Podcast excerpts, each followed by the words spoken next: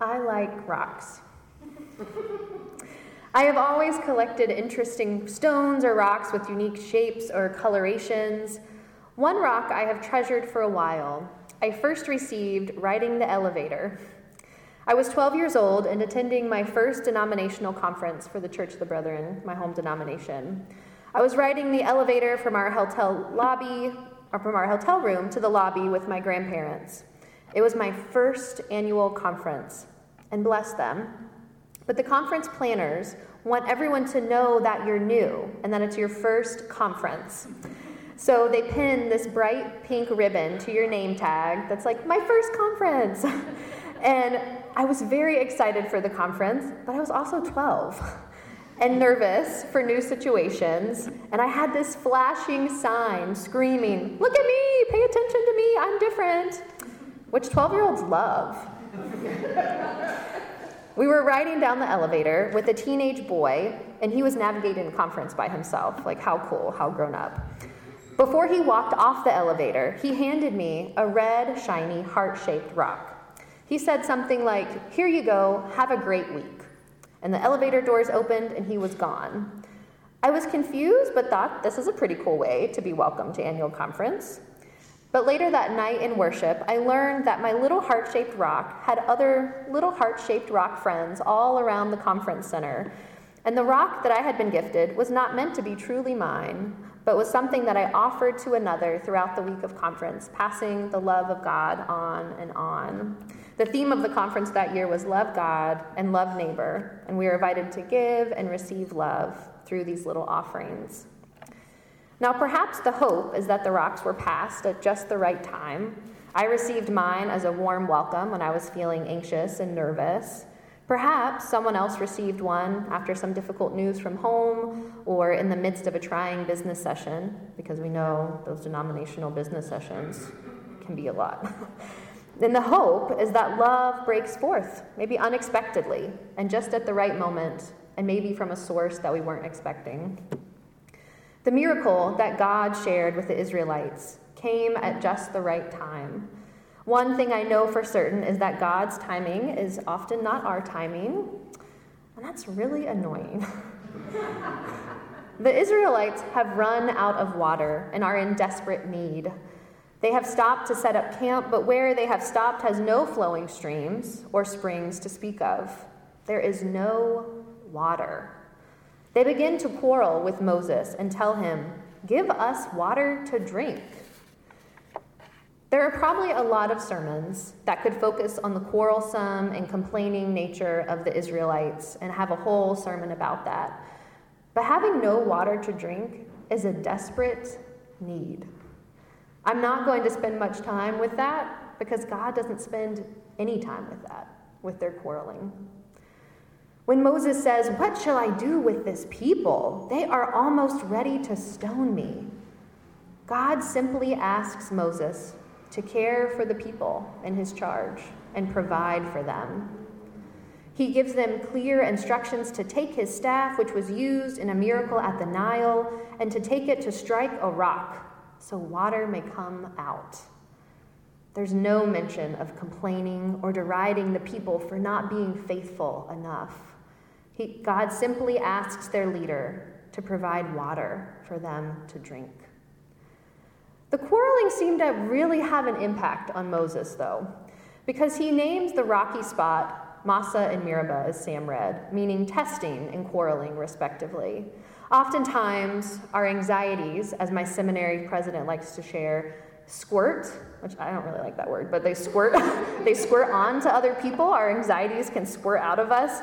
And Moses was on the receiving end of a lot of people's anxieties and fearfulness about their lives.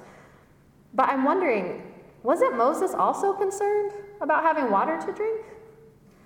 Wasn't Moses also fearful about the children, their collective future, and the livestock, their security, dying?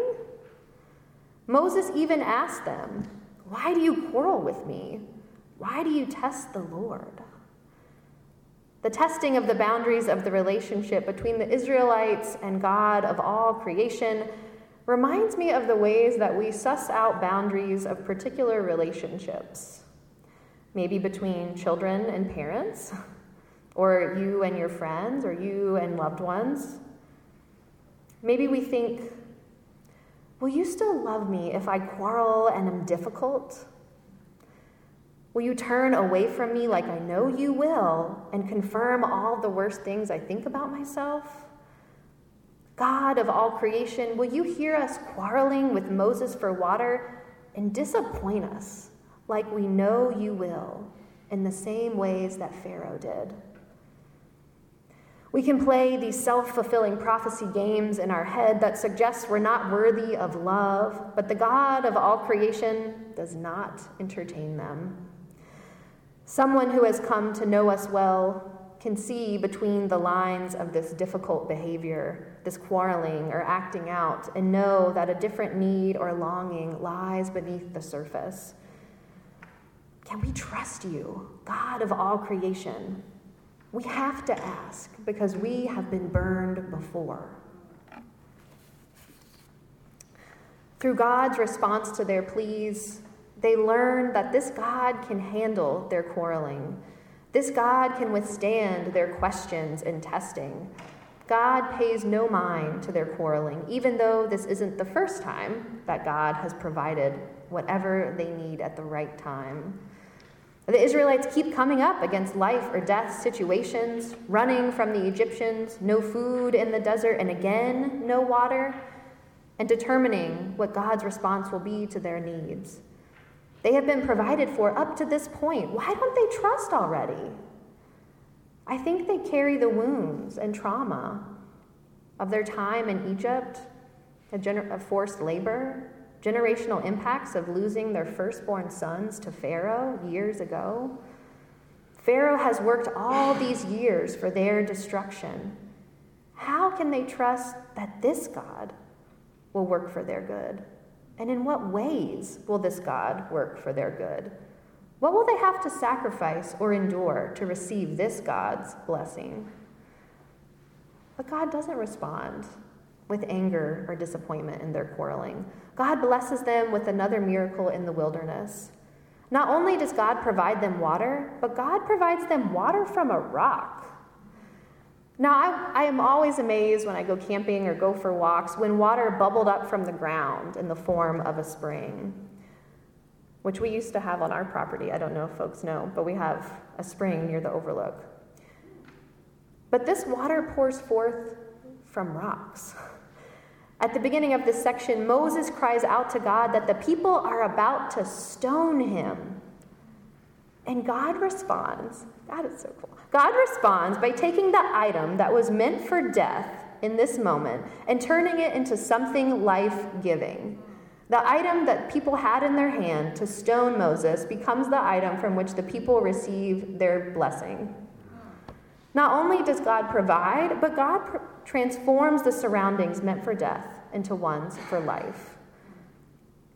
Are you standing in a valley surrounded by rocks?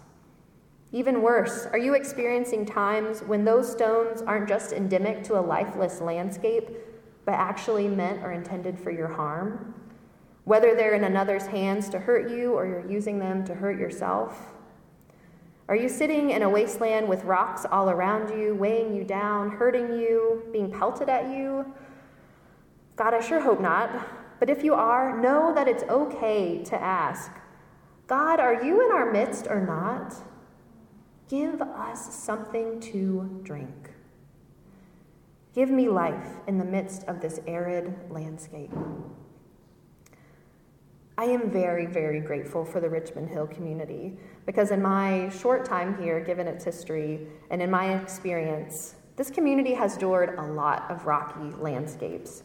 Not to mention those of you that have weathered this community through COVID and a full capital campaign and the countless difficulties of thirty-five years of starting and growing an amazing organization.